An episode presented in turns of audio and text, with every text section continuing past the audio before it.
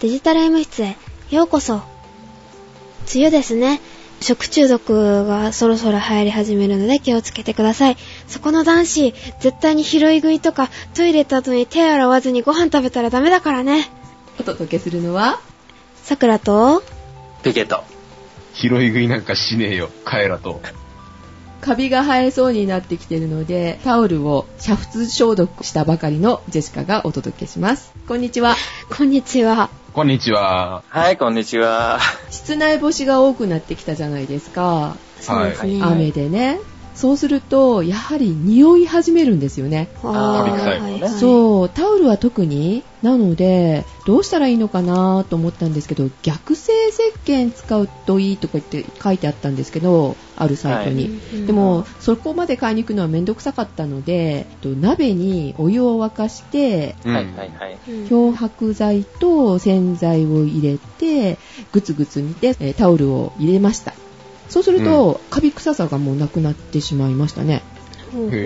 普通に洗濯しただけだともうすぐ戻ってくるんですよ、あのカビ臭さが。あうん、殺さないとダメだそうです。滅菌ですかそう。ただし、あのね、あの、とてもいい、ふわふわのタオルがガチガチになる可能性があります。お気をつけください。ーはい。うん、洗剤を入れなくてもいいかもしれないですね。あ、漂白剤だけでいいですか？漂白剤だけでいいし、逆にもう熱湯をやるんであれば、もう熱湯消毒だけで漂白剤もなくしてもいいかもしれない。あー、なるほうどねん。家族のいる方はね、気をつけないと、普通の鍋でしてると、何が入ってんのかな、カレーかなってパッと開けてね、がっくりさせますからね。がっかりというかびっくりしますよ。ドロドロの液体がね。そうそうそう。たまに靴下が入ってたりとかね。や だ。はい、お試しください。はいジェシカの食卓でした。はい、えーと、そんな梅雨ですけども、食中毒ね、ほんと気をつけないといけないですよね。びっくりしましたね、今回の。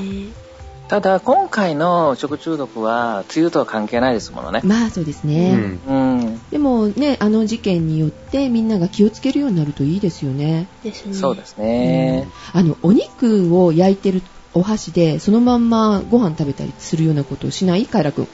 焼肉屋とかだとね、ちょっとしがちですよね。やっぱり。うん。うん桜もちょっと怪しいかな。そう、この間なんか学生がそれやって食中毒にかかってた。なってましたね。なので必ずね、あの生のお肉を触った後のお箸は、それ専用にしないとダメですよ。あちゃんとトングかなんかで焼かないとダメだと。そうですよね。それで生野菜とかをつかまないように、ご飯をつかまないようにしてください。ですよね、先生。そうですね。まあ、日本のね、お肉っていうのは本当にね、衛生的にはなってたんですけどね。はい。でもね、どうしても、まあ、いわゆるだあの病原菌大腸菌っていうのは、牛とかには常在菌っていうかね、はい。あの、お腹の中にいるんですよね。うーんうんだから、肉の身の方は今非常にあ衛生的になってきたので、はい昔はね、寄生虫が、あの、肉の中にいたりしたので、あ気をつけてたんですけどね。うん今はそれは大丈夫なんだけど、だから処理の段階でそういうのに汚れに接してなければ大丈夫なんですけどね。うん。生肉を扱う、あの、まな板。そこからなんかつきそうな気がして、すごい、あの、料理する身としては怖いですよね。うんそうですね。だから昔からね、あの、肉の、肉とか魚のまな板と、ね、野菜のは分けましょうなんてね、よく言ってましたよね。うん、はいでも2枚はないですからね、なかなかね。まあ、表と裏とかね。ああ、そうですね。それで使い分けるといいかもしれませんね。はい。えーと、そんな梅雨でございますけれども。はい、メールをいただいておりますね。はいあずさんもやってまいりましたので、えーちょうどいいかなというメールで、去年のですが、申し訳ありません。申し訳ございません。快楽お願いします。2010年7月、えー6日に、えーいただきました。ありがとうございます。ありがとうございまありがとうございます。えー、ペケ先生、さくらさん、ジェシカさん、梅野生と申します。いつも楽しく拝聴させてもらっています。ありがとうございます。はい、こんにちは。ありがとうござい会話もいるよ。ます。この頃いないからね、僕ね。う んえー、本日は熱中症と水分補給についてお聞きしたいと思いまして、メールを書いています。ああ、いいですね。ちょうどですよね。あの、ホットな話題ですよ。はい。えーね近頃、えー熱中症対策でこまめに水分補給しなさいとテレビなどでも耳にしますが、この水分とは水でいいんですかね？普段ミネラルウォーターかペットボトルの緑茶をよく飲むのですが、結構体がだるくなってしまいます。水分の取りすぎなのかなとも思ったりしますが、えー少し話がそれますが、学生時代部活でテニスをしていたのですが、その時には水を飲むから、あー水を飲むとバテるからほどほどにしろと指導されました。今考えてみたら、水だけを補給するのではなく、塩分など、汗で出てしまったものも一緒に補給しないとダメだということを、経験則で指導されていたのではないかなと思っています。で、話を戻しますが、えー熱中症対策で水分補給をするときの目安と、一緒に取った方が良いものってありますかね？例えば、塩分とか糖分とか、えー漠然として申し訳ありませんが、よろしくお願いします。ということで、えーありがとうございました。はい、ありがとうございまはい、ありした。がとうございました。はい。ということで、あのー、よくね、あのー、スポーツドリンクとかってってありますよね。はい。で、一番ね、いい熱中症対策でいいのは、スポーツドリンクを倍に薄めて飲む。うんうん。これが、あの、いいって言われますね。え、そのまんまじゃ良くないんですか？あのですね、あの、スポーツドリンク、いわゆるアイソトニックドリンクって言いますよね。はいはい。あれっていうのは、あの、アイソトニックって何かというと、頭頂っていう意味なんですよ。頭頂。うん。頭のてっぺん。違いますよね。違う。あの、等しい春と書くんですけども、はい。あの、要するに、わかりやすく言えば、その、け体の中の水分の濃さとはい同じ濃さということなんですね。ううんんだから、体の中の、まあ、体液が失われた時には、それを補ってあげるっていう意味合いで、あの、スポーツドリンクっていうのを飲むっていうのは非常にいいことなんですよ。はい。はい。なんだけど、今はね、あの、梅野生さんからの質問もあったように、汗とかでかいた時っていうのは体の水分よりはちょっと、あの、す水分のサラサラのものが出てくるんですよね。うん。なので、少し、あの、薄めのものを取った方がいい。っていうことになります。うん。ジェシカとしては糖分がすごい気になるんですけど、あの、はいはいはい結構カロリー高いから太るとか、ね、はい糖分が多いからとかって言うんですけど、糖分もやっぱり取らないとダメなんですか？あの、脱水を防ぐっていう意味合いでは、特に糖分にこだわることは全然ないですね。うん。ただ、やっぱりエネルギー補給とか、あと、体の吸収がですね、あのーちょっと糖分がある方が吸収されやすいとうんえいうことは言われますね。うん。アイソトニック飲料以外で、まあ、はい家で簡単に補給できる方法ってありますか？この水だけじゃダメなんですよね。そうですね。あの、少し塩を混ぜていく。お塩。あの、はい。うん。これをね、だから、食塩水でいくとすると、はいあの、0.9%っていうのがこれ、あの、いわゆる生理食塩水って言って、はい。あの、頭頂のうん。食塩水になるんですね。はい。で、なんかもっと薄めていって、例えば0.1%とか0.2%ぐらい。えーっと、そうですね。あのーこれだと、まあ、グラムあたりになるので、はい。えーっと、100cc に、えーっと、と0.2グラム。味的にどんなもんなんですかね？ちょっとなんか風味がするぐらい感じですか？そうですね。あのーそんなに塩分を感じないぐらいの、うんあの、飲みやすい感じになるかなと思いますね。一つまみじゃ多いかもしれませんね。まあ、それぐらいそれぐらいで、ですかね。そんな感じですね。はい。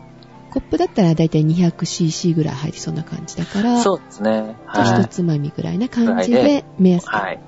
あのー、ちなみにね、あの、アイストニックドリンクっていうのは、よくある点滴。はい。うん。あれとね、ほとんどね、中身は一緒なんですよ。へーあれでも点滴しちゃダメですよね。うん、もちろんそれは清潔っていう意味合いできたらまずいので、でも、うん清潔であればできますよ。本当に？じゃあ、点滴は、あの、ポカリの味がするってことですか？はい、します。へえ。え？お一度飲んだことあります。え、飲む、飲むに、ね、飲むのは害はないんですか？いや、だって、そっちの方が綺麗ですもん。あ、そっか。うんだから、あの、一度ね、点滴をする、する予定なやつを、はいあの、ちょっと予定が変わって、はい。しなくなったことがあるんですよ。はい。で、あの、封を切って、じゃあ準備はしたんだけど、あ、もうしなくてよくなったね。じゃあ捨てようって言うんで、あ、なちょっとちょうだいって言ってね、飲んだことがあるんですね、ごいチャレンジャー。チャレンジャー。いや、本当に、あの、ポカリスエットと同じ味がしましたね。へー無菌だし、かえって安心かもしれないですね。そうですね。へー同じものなんだ。びっくりですね。まあ、もちろんね、全く同じって言うとちょっといろいろね、ありはしますけども、基本的には、それ、あの、うん、それはもう、いわゆるの、なんていうのかな、その、それに従った形で、きっちりと濃度をいろいろやっているんですけれどもね。はいうん。ただ、その濃度的にはそれと同じっていうので作ってるというですね。はい。あとごめんなさい、あの、大人の質問なんですけれども、はいその熱中症にかかるような暑さの中、特にあの、お盆時期とかだと、ビールをガバガバと飲んでしまうようなことありますよね。ありますね。ねえはい。あれって熱中症とアルコールが入ったものっていうのはどうなんでしょうか？あの、アルコールが直接は効いては来ないんですけども、はい。うん。ビールは、あれ、利尿作用って言って、おしっこを出す作用があるんですね。はい。うん。なので、逆に水分を失ってしまう可能性があるんですよ。じゃあダメですね。うん。ビールはダメですね。ああ、わかりました。で、アルコールがあると、やっぱりそれを、やっぱり体で薄めてあげないといけなくなるので、やっぱり水分をその分取らないといけなくなるので、うん。あの、ビールはね、喉乾いた時は美味しいですけども、そうですね。冷たくキンキンに冷えたのとかね。ただ、熱中症対策には、そうそういう意味での水分不足には役立たないですね。あー帰って気をつけないと危なくなるってことですね。利尿そうですね。はい、うんはい。はい。大人の方々、ご注意ください。ジェシカさん気をつけて。え、時、はい。先生もだよ。そうですね。はい。えーと、梅野聖さんの、えーメールでした。えっ、と、他にお二人質問はないかな、ないですか？あの、熱中症あ、で。熱中症で？熱去年中症は、大丈夫だった？あ、さくらさん倒れたよね、去年。一昨年の話ですよ、それ。一昨年でしたっけ？もう2年前の話ですよ。なんか熱が上がってっていうあ、そっちか。あ、話で。じゃあ去年かな？わかんない。熱が野球の時かと思った。え野球の時？もうあったのね。うん。そんな何回も倒れたことがあるの？桜の日が当たってるとこに2時間以上外に出ると頭痛くてももう吐きそうでもうダウンするんで外にはねちょっとね熱中症ですよね。うん。そうですね。まあ、熱中、そうですね。熱中症の一種ですね。熱失神っていうやつですね。だからすぐうん影に入ってからもうなんかうん。うん車酔いみたいなあれのもっとひどいバージョンみたいな。あ、はいはいはい。確か、うん。よくなる。去年の今頃こんな話を多分したとあ、なんか島、なんか聞いたことありますね。去年はね。新聞の方でお話ししてましたよね。うん。で熱があるから風邪かと思ってたら微熱が続いて、そしたら熱中症だったというあ熱も高くなってたんですね。微熱があったん微熱があって確かねうんうんうん。おかしいなぁと思って病院行ったら。ね風邪と間違わないように気をつけないといけないなって思いましたね熱中症。うん。うん。火力ない？ああ、まあ、やばいかなって時ありますけど、まあ、やばいかな止まりなんで、具体的に倒れたことないですけど、うん。あ、部活で一回先輩が倒れたかな。先輩が倒れて、救急車が来たみたいなことありましたけど、まあ、僕自身は幸い特にないですかね。うん。うん先生は経験ないですか？僕はないですね。うん、た熱で、あの、過呼吸になったことはありますけどもね。熱中症みたいな感じの症状はないですね。過呼吸ってどういう風になるんですか？はあのね、息しすぎてい、で、なんとなく息苦しいんですけども、はい。あの、でね、手、手とか先、手足がね、ちょっと手の先とかが痺れてくる感じがあるんですね。それどうやって治すんですか？過呼吸の時。ね息をね、我慢するんです。え止めるんだ？えー。逆に？とか、うん、逆あの、うん、息苦しいんですけど、これは逆にさ、あの、息をしすぎてて、はい。で、二酸化炭素が体から出すぎてる状態なんですね。へへー。なの出過ぎで、てもダメなんですか？出すぎたらダメです。あの、二酸化炭素って言ったら水にとあの溶けると酸性になるでしょ？はい。で、それがさ二酸化炭素を呼吸しすぎてだ体を出しすぎると体がアルカリ性の方に傾いちゃうんですよ。ああ、pH が変わっちゃうんですか？そうです。pH が変わっちゃうんです。へえ。うん。で、紙袋でね、あのを、で、同じ息をちょっと繰り返したりとか、吐いた息を吸うみたいなことをね、ちょっとやったりするんですけどもね。え紙袋じゃないとダメなんですか？ビニール袋じゃダあ、メビニール袋でもいいんですけど、ビニール袋だと、はい。うんちょっとね、あのー密閉度が高すぎて、はあうん今度、あの、酸素不足になっちゃう可能性があるので、ちょっと気をつけないといけないんえですね。ー、そんなあるんだ適当に換気して、しつつの、そう、そうなんですよね。あ、それでなんだ。よくなんかドラマでそういうシーンって見たことはあるんですけど、うんはい紙袋ですね。確かにね、ビニールだとね、違うことを想像してしまうので、あまり良くないですよね。え良い子のみんなは知らなくていいです。え、その、え、吐くとかそういう意味で？え？え、ああ、リバースですか？ああ、健康的でいいですね。はい。あれ？ちょっと熱中症の話っていうかね、ね、ちょっと話戻していくと、はい。あの、まあ、熱中症っていうのをね、まあ、熱射病、特に熱射病の場合ですけども、はい。頭の方に熱を受けることでね、その体温調節の機能がちょっと悪くなるんですよね。うんうん。だから、うまく体温を調節できなくなるのが、まあ、熱射病。まあ、熱中症の、まあ、ひどいやつっていうのがそういうことなんですよ。うん。だから、その体温のね、調節がうまくできるように、まあ、あの、うまく、あの、熱をね、こもこもらせないっていうことが大事になってきますよね。あの、冷えピタみたいのってもいいんですか？あれ効くんでしょうか？うーん、あれはかなり気分の問題ですね。あ、やっぱり。はい。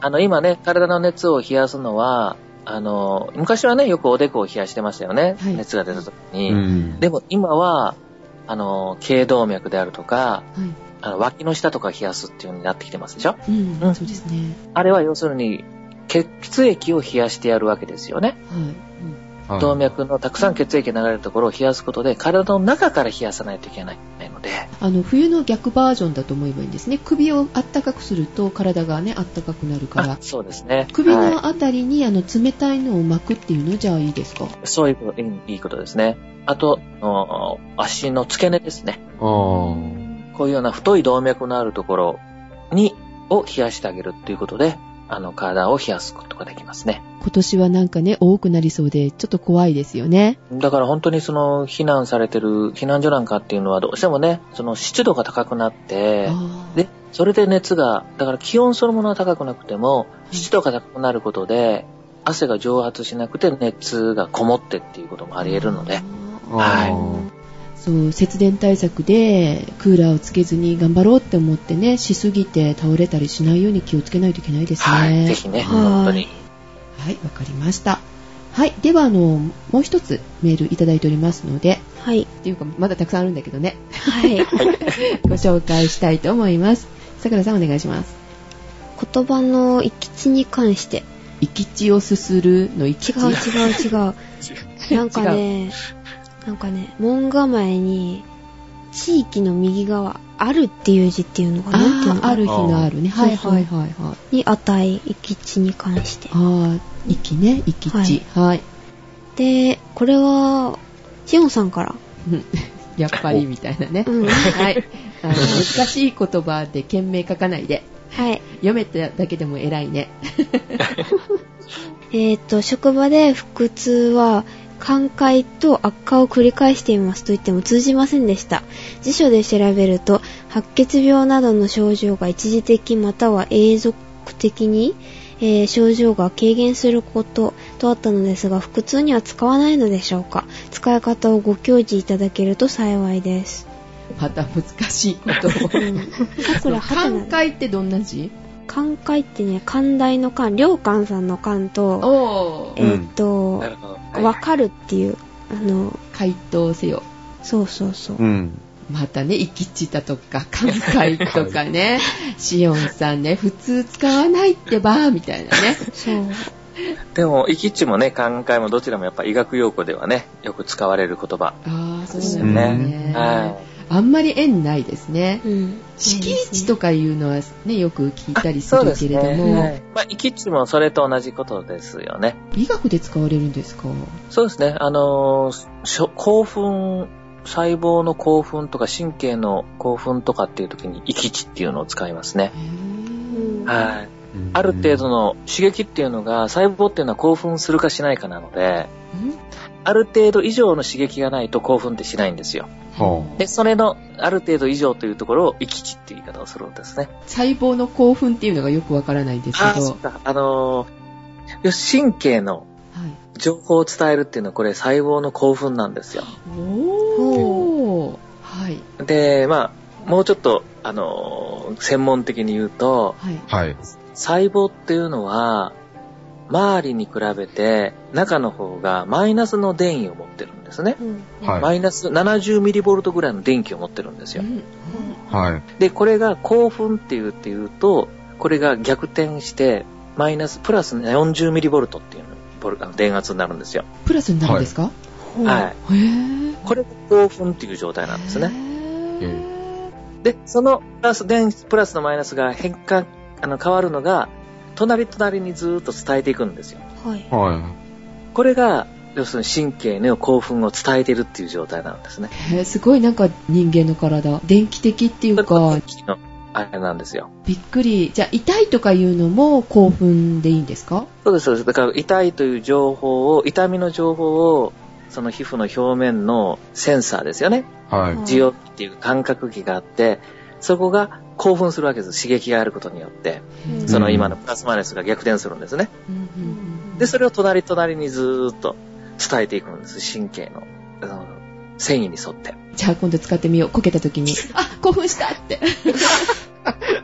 ダメそうで。すね。あの興奮っていうかね、そういう形でちょっとね、あの使われるから、ちょっと意味が違いますよね。興奮自体もね、意味が違いますものね。うんはいはいなるほど。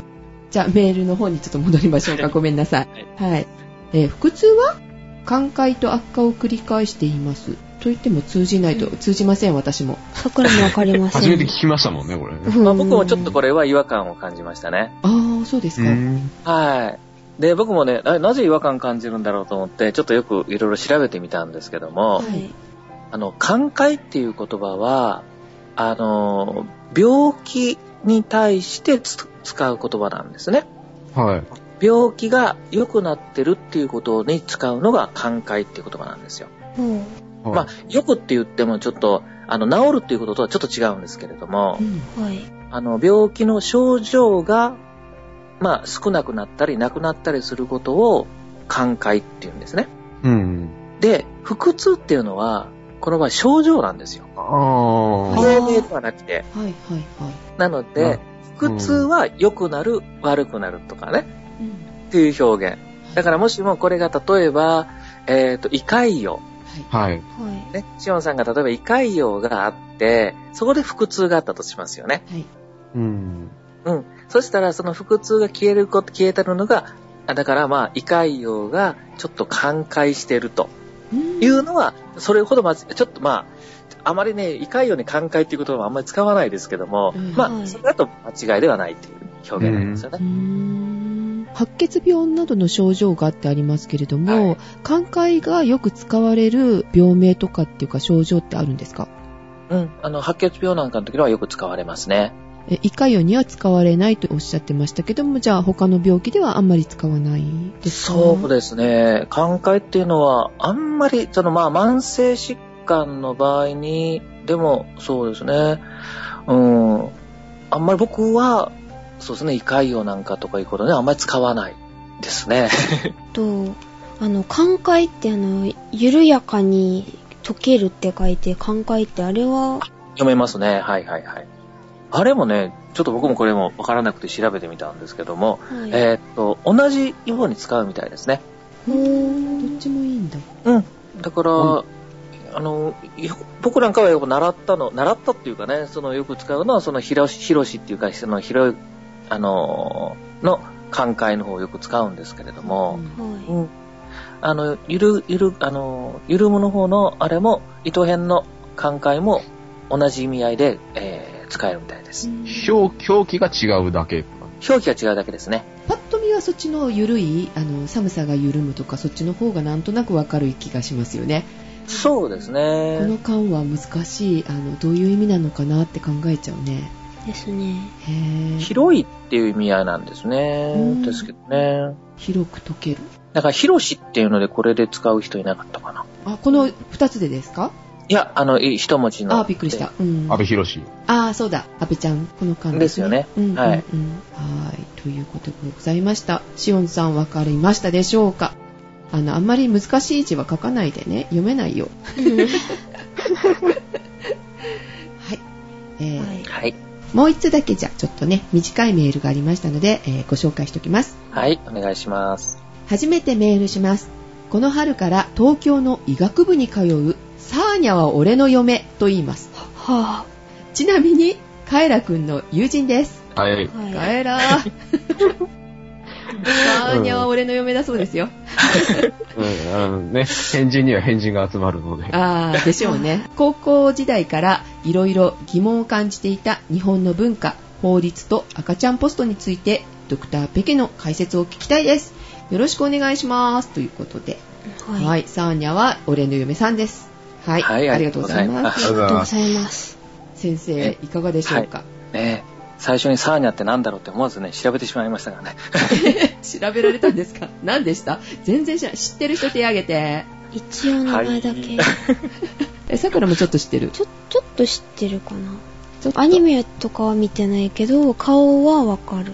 顔はわかる。アニメですか？えーはい先生何ですか？このサーニャは俺の嫁。いや、サーニャっていうのがね、なんか、ストライクウィッチーズっていう、あの、アニメとか、はあの、はに出てくるキャラクターみたいですね。はい。うんテレビとかでやってるんですかね？えーっとね、うん、テレビでもやってたみたいですああね。ー、そうなんですね。はい。なかなか、あの、ちょっとマニアチックな、あのーアニメというか、はい。ね、みたいで。はい。先生、よかったですか、サーニャは。あ、いいですね。はい。ちょっとオタク度がちょっと上がりました、先生の。はいはい。ポイントアップ。はい。はい。では、あの、メールの方の質問いきましょうか。はい。疑問、質問っていうか疑問ですね。そうですね。まあ、ただ、ね、赤ちゃんポストっていうの話は、これはもう医学的な問題というよりは、やっぱり社会的な問題ですよね。うんうん前一度ね、あの、桜さんも、なんか、あの、新聞の方でも取り上げてはいましたよね。はいうん。だから、もしもね、医学的な面からすれば、はい。これはもう命を救うというね、点ですからうん、これはもう考慮に落ちなくても絶対なった方がいいと思うんですよ。うんうんうん。ただ、あのーこれがじゃあ一番いい方法か、と言ったら、やっぱり疑問はあるんですよね。その社会的においてはね。うんうん。うん。だからまあね、よく議論で言いますよね。捨てられることのない社会を作るのが一番っていうね、言い方をしますけども、はい。でも、すく、捨てられる可能性のある人がある、ね、子供がある以上、それを救うシステムっていうのは必要かもしれない。うんという意味合いでの、まあ、緊急避難的なシステムとしては必要なかなっていうところですかね。うんうん。なるほど。まあ極端ではありますよねポストっていう形にしてしまうとあの今子育てするのにっていうか安心して子供を産めないっていう人が増えてると。ういうので、うん。あの施設を増やしましょう相談する場所を増やしましょうということでは、今はダメだよねっていうのをこの間ちょっとテレビでやってて。うん。なるほど。はい。施設を増やすっていうよりもボランティアの人たちがあのやってる活動の方がなんかすごく幸せ度が高いっていう結果が出てたらしいんですよ、うんうん。うん、だから必要なものって何なのっていうのをあの今見直す必要があるだろうあのまあ行政的にっていうか数字で出さないといけないのでっていうところがすごい難しいみたいですけれども、やはりあの見つめ直す子供を捨てないで済むっていうのはポストじゃやっぱり解決はしないって話ですよね。うん、と思いますね。ですよねだから例えば、あのね、やっぱり子育てってものすごく大変なことだから、うんやっぱり、あの、どんなにね、赤ちゃんが好きな人であったとしても、はい。やっぱり辛くなることってあるわけですよね。うんうん。だからそういう時に、人に、あの、お願いするところがあるとか、はい。ね、病気になって行っても、そこはもういつでもね、ただで見てくれるとか、うんで例えばそういうことをやったとしても、周りからも非難をされないような環境であれば、うんねあの、もっと気楽に子供って育てられると思うんですようね。んうん。そうですね。そしたらそんなにね、そんなに手あの手放しくっていうこともないと思うんですよ。ね、あの前だったらね、隣のおばさんが扱ってくれるとかねそうそうそうそう。でね今隣に誰が住んでるかわかんない人たくさんいますからねね、今回のね、震災なんかでもね、本当にその、隣近所の付き合いっていうのがやっぱり一番大事だってみたいなね、うんことが分かったみたいなことをね、よく言われてますけどもね。ということでございますがサーニャの嫁さんさあ、違う違う違う違う。サーニャは俺の嫁さんね、えーいかがだったでしょうか、えー、カイラ君はどう？あ個人的な意見としてですか、うんそうですね。まあ、被る部分はあると思うんですけど、まあ一時的な策としてはありですよね、きっとね。うんその命を救うという点においてはありですけど、うんなんかなまったね、ありですけど、あのーやっぱり根本的な解決ではないだろうなっていうのは、ある、ありますよね。その赤ちゃんポストに関して言えば。うん。そ、そこで、まあ、具体的に何をすればいいっていうのが僕に分かったら多分世の中はもうすでに良くなってると思うんですけど。いやいやいや、今から考えて、あの、ぜひ、あの、世の中を変えてくれる力はね、まさにね、カエラくんとか、桜さんですものそうね。だよね。カエラだって政治家になるんだよね。そうなの？政治家、違ったっけ？政治家になるだろうって占い師に言われたんじゃなかったっけ？占い師にね。うん。じゃあ法律の面からいきましょうか。桜さんは大統領でしたっけ？あ、そうそう、大統領。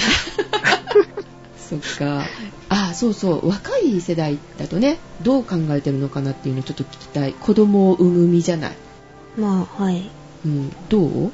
安心して産めるかっていう点では。うーん、どうだろう。よ、実感が全くないからわかそりゃ。実感あったら大変だよ。まあ、身に迫るものとかあったらね。全く関係ないというかね。うん。考えたこともない？うん、ないです。もし育てられなかったら、育てられられないなら、産みません。えーでもほら、もう、ね、産んでしまった。で、育てられなくなった。ない。えーそれはない？だってほら、ね、仕事がなくなりました。仕事もだって不安ですよね。結婚するとは限らなかったりするじゃないですか。今時は。そっか。で、一人で育てていくのに、ね、職業的にこう休めなかったりとかすると、うんね、預けられなかったって。今なんか、保育所もなかなか入れないっていう話ですよね。ああ、なんか。足りないんですようね。ん。そうなった時、さくらさんポストに入れますかって話だよね。出るかな。入れるかなって考える。うんどうだろう。さくらはでも、でもどうしても育てられないっていうなら、それしかないですよね。あやっぱそうなっちゃう？うん相談しに行かない？誰かにとか。えー相談しても結局はお金の話になるじゃないですか。借りても返せないの。でも、例えばね、うん。でも、養子とかっていう手もあるでしょ？ああ、まだから、その、赤ちゃんポストなんかでも、基本的にはね、養子縁組をちゃんととすることができればっていうような考え方はあるんですよね。だから、本当ね、子供が欲しくて欲しくてたまらないんだけれども、自分の子供が産めない人っていうのもいるわけですよ。いますうね。ん。うん。で、で、そこで、そしたらそれを、で、ほあの、どうしてもやっぱり育てられない人から譲っていく。ね、養子を取っていく。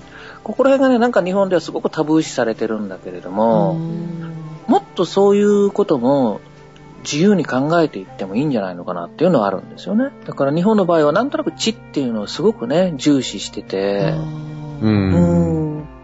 で、やっぱりそのね、自分の系統というようなそういうのことを重視するもんだから、養子っていうのはどうしても非常に異端視されてるところがあるのかなと僕は思うんですけどね。ああ、まあ文化的にそういうものがあるってことですね。うあん。ーシステムを知らないっていうわけじゃないんだ。うんだからまあ、だからシステムも十分できないしっていうところですけど、でも結局赤ちゃんポストにね、今あの、熊本でされてますよね。はい赤ちゃんのゆりかごでされてるところ、はいコウノトリのゆりかごか。で、されてるところも、結局はあの方を、まあ、養子に出したりとかっていうのを最終的にしようとしてるんですよね。うん。ただ、その時に、あの、赤ちゃんポストの形だと、その元々の出出自がよくわからないので、はいその手続きどうしても遅れるっていうことらしいんですよ。うん。だから逆に、あその本人が名乗っていただいて、もう養子に出したいっていう方が、手続きとしても早く進むらしいんですね。あ、そうなんですね。じゃあ養子に出すかな。うん。そういうことを知ってればね、うん。ね、知らないもの。うん。うん。知ることも大事かもしれませんね。うんということで、そううん。ということで新聞ネタにいただきましょはい。う。はい。ということで、では今日はこの辺ではい。お届けいたしましたのは、さくらと、ペケット。カエラと、ジェシカルでございました。ではまた次回。次回。はい。またね、はいお願いします。ありがとうございました。